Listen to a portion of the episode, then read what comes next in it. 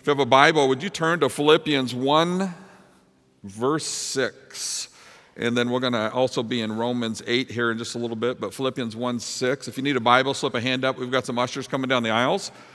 They would get one in your hands for you to use this morning. Glad that you are here. Want to say welcome to Traditions as well and to the Kindred campus and those who are joining us online this morning. Make sure that you stay up to speed with what's happening here at Bethel Church. You can do that through the program that you receive on your way in or on our website or the e news that you receive uh, via email.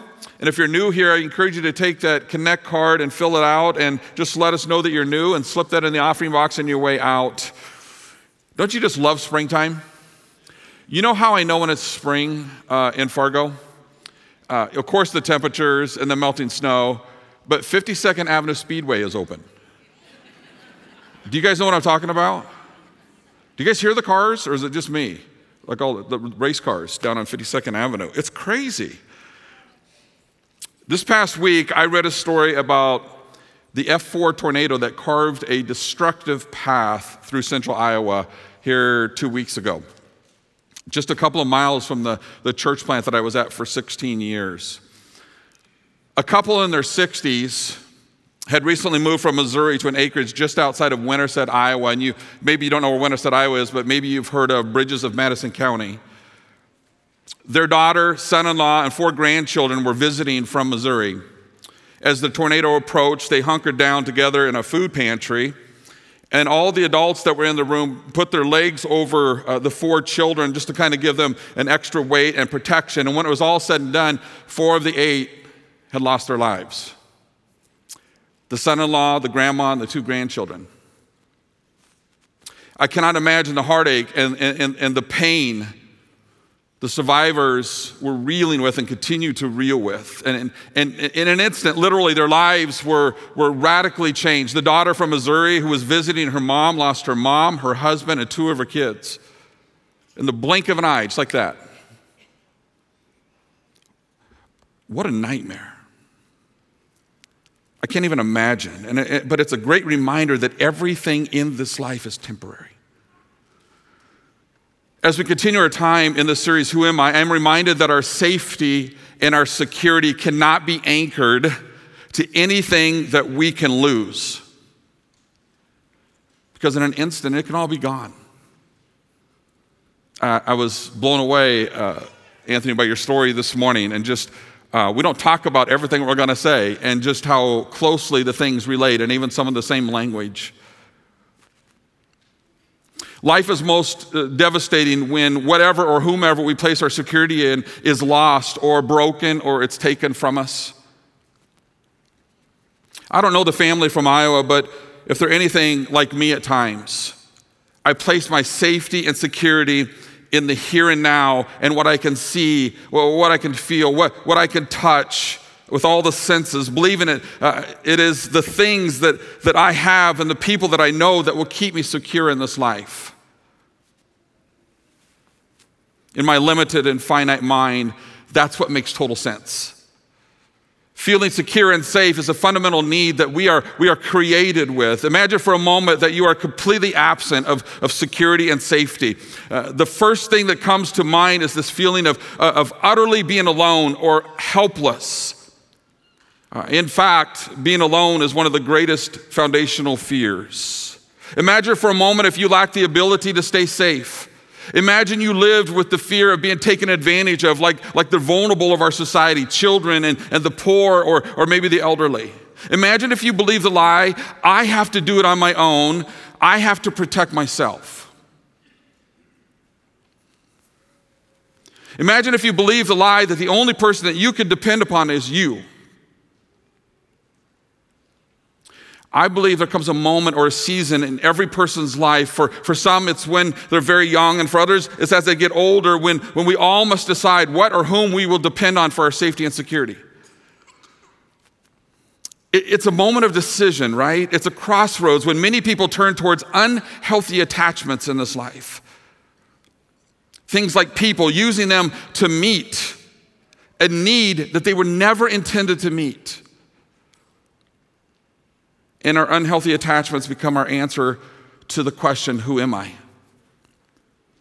And so we ask the question, Who am I? And we point to people or we point to things. We were created to work, but not to find our safety and security in our work. We were created for relationships, to be relational, but not to find our safety and security in relationships. We were created to provide, but not to find security in our provision. And our unhealthy attachments make us feel good, and, and they are the very things that make us look good, right? What or who are you finding your security and safety in? What would happen to you if it was taken away? In an instant, in the blink of an eye. What would happen to you if you lost your job? Or somehow a, a relationship fell apart?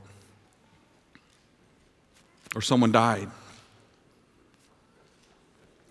Today, we'll be reminded that our safety and security can only be found in Jesus Christ. The one that we can depend fully upon without concern of being let go or abandoned or unnoticed or left alone. Without safety and security, we are left vulnerable for attack, believing that it is the people and the things around us. And a significant part of our security and safety in Christ is found in Philippians 1 6. I'll get to that in just a second. But if it is true, friends, if it is true that the chief end of man is to glorify God and bring him joy, did you catch that? The chief end of man is to glorify God and bring him joy. If it is true, above all else, then we must know and understand that we were created by God and for God. What if your life, everything you do, every accomplishment, every credit and acknowledgement that is due to you, so imagine that everything that is due to you, every accomplishment, everything that's due to you, God's name got announced instead of yours.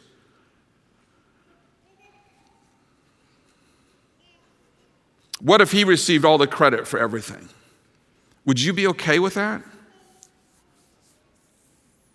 To say we were created by God for God is one thing, but to be okay with that is, is quite another. Especially when it forces us to ask the deeper questions like, why? Imagine that your life was made up of these three tanks that you carry around. It's these three overarching themes the truth, uh, of Scripture. And the first tank is the need to be accepted, and the second is the need for security, and the third is the need to feel value. What happens when tank number one or two or three are not full, or, or where one is full and the other two are partially full? What happens? What happens is this, friends we freak out. Because we were created with these primary needs. When they aren't being met, all kinds of alarms start going off in our life. And the impact can be physical, emotional, and spiritual. That's what happens. In fact, you could trace just about anything that, that is a challenge for you in this life back to one of those three tanks. And the central theme of this book of Philippians is the joy of the Lord. And throughout this entire book, there is this urge for us to press on, to keep going, no matter what is happening in this life, keep going. And Paul begins this letter to the church of Philippi like this. He says this, starting in verse three I thank God every time that I remember you. And he's writing to this church and he's, and he's sitting, he's pondering this church. I thank God every time I remember you. In all of my prayers for all of you, I always pray with joy because of your partnership in the gospel from the very first day until now. First, on your outline, if you're following along, I am safe. He started a good work in me. And we come to verse six, the first part of verse six, it says this being confident of this, that he who began a good work in you, being confident of this, he who began a good work in you. The book of Philippians uh, was written by Paul while he was in prison in Rome around AD 61. And we learn in the book of Acts that Paul was eager to get to Rome. He, he, had this passion to get there, not only to have fellowship with maybe some familiar people, but because Rome was this, had become this, this epicenter of the civilized world. And, and it was positioned to be this strategic city for the spread of the gospel. And because that was Paul's heart and that was his passion, he was so eager to get there because his passion to share the gospel message. And Paul got his chance to go to Rome, but not as a free man who could walk the streets and who could evangelize to whomever he wanted to. Not at all. He arrived on a ship as a prisoner in chains. He got his wish. During his imprisonment, Paul recorded for us what we often refer to as the prison epistles Ephesians, Philippians, Colossians, and Philemon. And, and, so the very words that we are reading this morning, Paul writes as he sits in a room under house arrest, confined for the very thing that God had called him to do that was to preach the gospel. So, the very thing that he was passionate about, the very thing that he wanted to do, the very thing that God called him to do, he's sitting in a room under house arrest writing these words. And his words throughout the book are challenges for the church to remain strong. He says, press on no matter what, regardless of what you're going through, regardless of what, what your challenges are, regardless of what you're faced with, keep going, no matter your circumstances. Do you see the irony? Paul, a prisoner, writing to a, a, church to remain strong, to have a no matter what attitude. In a nutshell, here's what he wanted them to know Your circumstances do not determine your joy.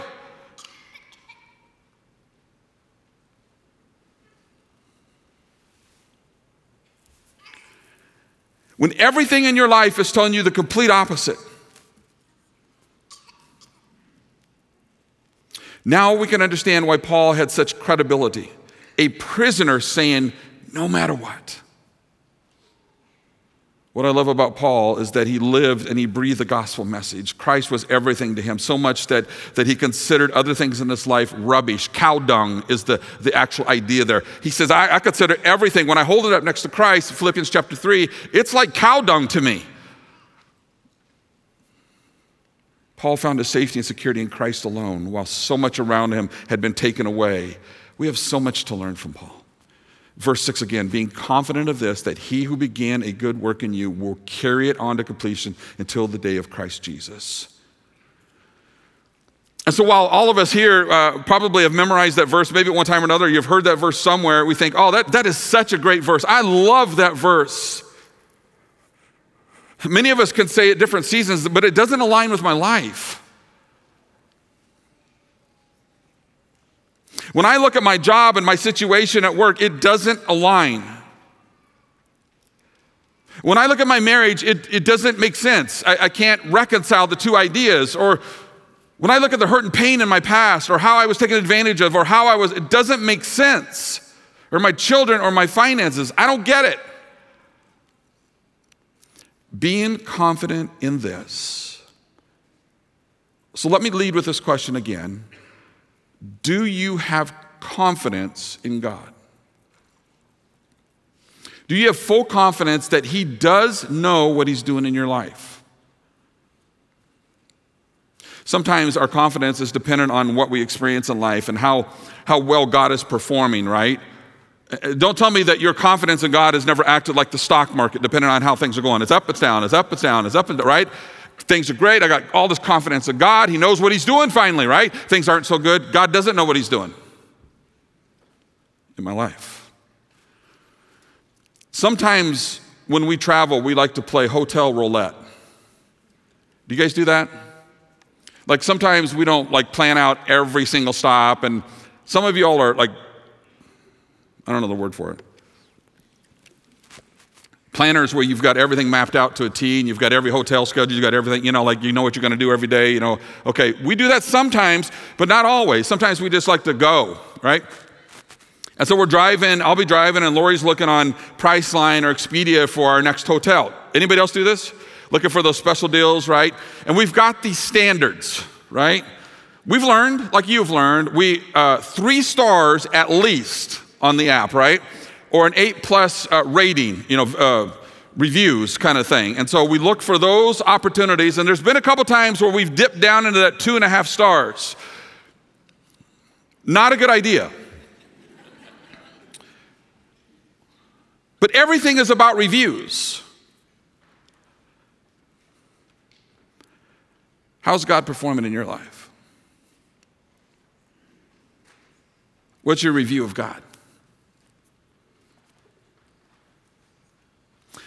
Finding our safety and security in Christ all begins with our confidence in Him. Confidence comes from this, this proven track record and can only be as good as our assurance in Him. There's nothing in this life that we are guaranteed of. Paul says, being confident of this while sitting in prison. We have confidence in our children because maybe they've shown a track record of you've asked them to do something and they do it. You have confidence in your spouse because there's this, this track record of faithfulness. We have confidence in an athlete because of the track record of the awards and trophies. We have confidence in a leader because, uh, because of the way they chart the course. Confidence points to a future, yet, listen to this, it's attained from the past. It points to the future, but it comes from the past.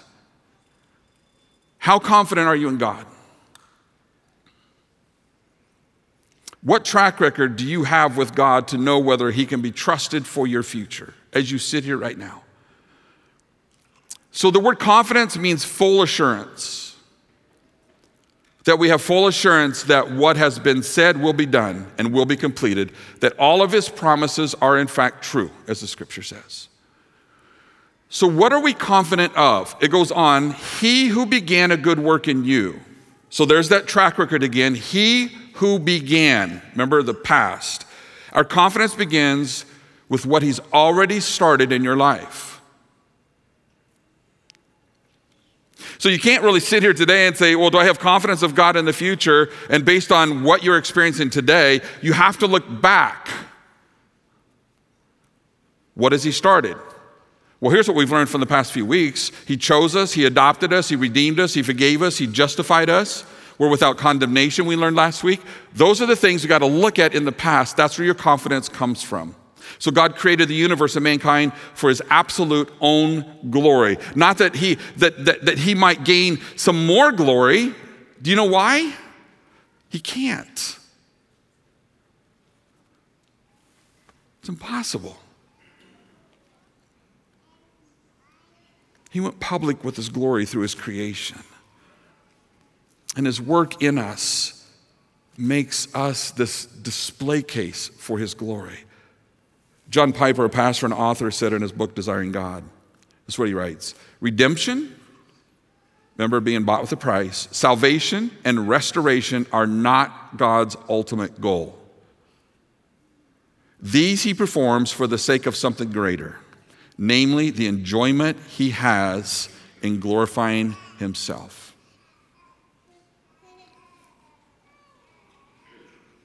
God is most concerned with his own glory. God is the only one who has the right to say, It's all about me. But also notice who initiated the work in you. He who began a good work in you. The process of salvation and life change, start to finish, is initiated by him. He began the good work in you. Our fellowship with God can be strained even when we're saved, even when we're a child of His, when we attempt to find our safety and security in this life outside of Him. So we can be a child of God, we can be saved, right? But when we try to find our safety and security in this life, in things or people or, or these unhealthy attachment kind of things, our relationship with God can be strained. We can argue with God all day long about who is the potter and who's the clay, but it will never change the fact that the work in us, the transformation that's, that's taking place in us, the progressive sanctification, whatever you want to call it, this change that's happening in us is not up to you and me. It's up to Him. Have you ever had one of your children bring home, uh, or maybe they made a clay project? In school. And they bring it home and they're like, I got a surprise for you. And they got it behind their back and they hand it to you. And it's like really cool and it's shiny and it's, it's, it's just, wow. You're looking at it and you're, but all the while you're thinking, what? What is it? But you don't ask them that, right? You're just like, what is it? Of course I'll put that on my desk, right? Or of course we'll put that in the kitchen or whatever we'll do. But what is it? When we fail to have confidence that our safety and security can be found in Christ, we attempt to find it elsewhere. And when we run to our job or title or money or relationships, we're really wanting to take our seat at the potter's wheel of our own life. Imagine standing at the gate of glory and we hand God our clay that we've worked so hard on. And we think, oh, isn't it perfect? Isn't it beautiful? Look what I've done. And, and maybe God would say in the back of his mind, what is it? This is what you've accomplished because you found your safety and security outside of me. Guys, we were created by God for God. Romans 8 28 and on says this. And I'm going to have them put up the scripture here in just a second, but I want to start with verse 28 says this. And we know that in all things, God works for the good of those who love him, who have been called according to his purpose. And we know that God in all things works for our good, his glory, right? And then I want you to see this scripture, if we can put that up there. Um, and I want you to see, and I, I added some things here, as you can see. Because as I started reading through this passage, I noticed the idea of safety and security all the way through. What then shall we say in response to these things? So think safety and security. If God is for us, who can be against us? Safety and security. He who did not spare his own son, but gave him up for us, how will he not also, along with him, graciously give us all things? Safety and security. Who will bring any charge against those whom God has chosen? It is God who justifies. Safety and security. Who then is the one who condemns? No one. Christ Jesus, who died, more than that, who was raised to life, is at the right hand of God and is also interceding for us safety and security. Who shall separate us from the love of Christ? Shall trouble or hardship or persecution or famine or nakedness or danger or sword? Safety and security.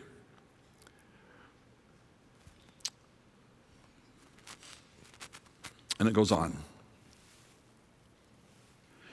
As it is written, For your sake we face death all day long. We are considered as sheep to be slaughtered. No one in all these things, we are more than conquerors through him who loved us. Safety and security. And then verse 38 For I am convinced that neither death nor life, neither angels nor demons, neither the present or the future, nor any powers, neither height or depth, or anything else in all creation will be able to separate us from the love of God that is in Christ Jesus our Lord. Safety and security. Let me summarize that whole passage God is for us. He did not spare his own son. No one can bring condemnation on those who are chosen. He is interceding for us, and nothing can separate us from him. Can you find those truths in the things of this world or the people around you? I am safe. He started a good work in me. Secondly, I am secure. He will finish what he started. So when your life feels incomplete, have confidence that God will complete what He has started. When you are frantic because your life has shifted from what seemed to be calm waters to the rapids, find your security in Him, knowing He is accomplishing in you what is necessary to complete you. It really is funny when we step back and we admit that we place our security and safety in the hands of the temporal, right? When we really just pause for a second think, really, I'm going to put my safety and security in all these things or, these, uh, uh, or in these people? The very things and the people who have no future knowledge and who have no, no power over my life, I'm going to put my safety and security in those things? And we know that God sees the beginning and the end, and He sees it all at the same time. I like to use the analogy of a movie. He's watched your whole movie or, or a parade. He sees the beginning and the end. He sees your entire life. That's the knowledge that he has. Not only does he have the knowledge, he has the power to say the parade's turning.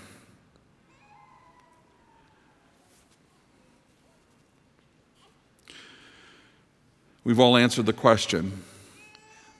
If I had to pick someone for this clutch situation, it would be Maybe a baseball game, you're like, well, I'd like to have so and so at the plate, or in this particular situation or this challenge, I'd like to have so and so make the decision. Or it's March Madness, right? Every single coach, every single team knows when it comes down to the last few seconds, which so many games have, and they've been thrilling games, they're like, I got to get the ball to so and so in this clutch situation.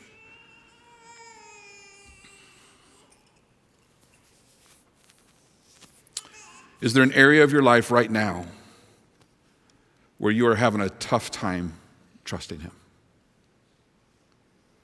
Will be faithful to complete it. As much as this statement is true, I, it's hard to say sometimes. God's work in you is not to make you comfortable or happy. When everything around us and everybody is saying to us, What is this life about? Come on, God, it's just about being happy. God's goal for your life is really simple. His goal is to work in you because as He's working in you, He's conforming you into the likeness of His Son, Jesus. And the word complete means to perform. In other words, He will perform in us, accomplish His goal. He is the perfecter of our faith, He's the finisher, He's the completer. Otherwise, why wouldn't he just take us from this earth in that moment when we, when we bow our heads or, or, or we just say to Jesus, I need you.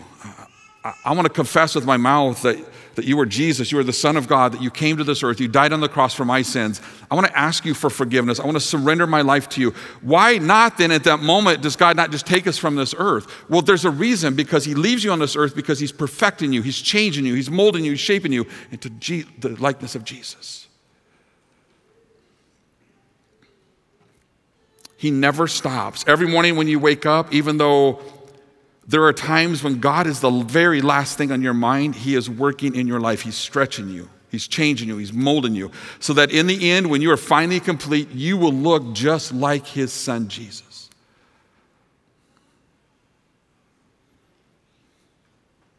At the end of every day, maybe you could try this. If we look close enough, Maybe when, maybe when we're getting ready to go to sleep, if we look close enough, if we would just pause and with humility, if you look back over your day, it would be a good reminder for us to be able to see the fingerprints of God.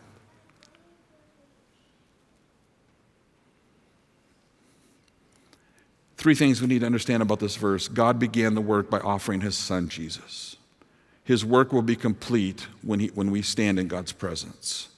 He is faithful in between to do or allow what is necessary in our lives to get us as close to the likeness of His Son as He can before we stand face to face. God assures us that He will complete us. He will not give up on us, He will not quit on you. We are safe and secure in Him.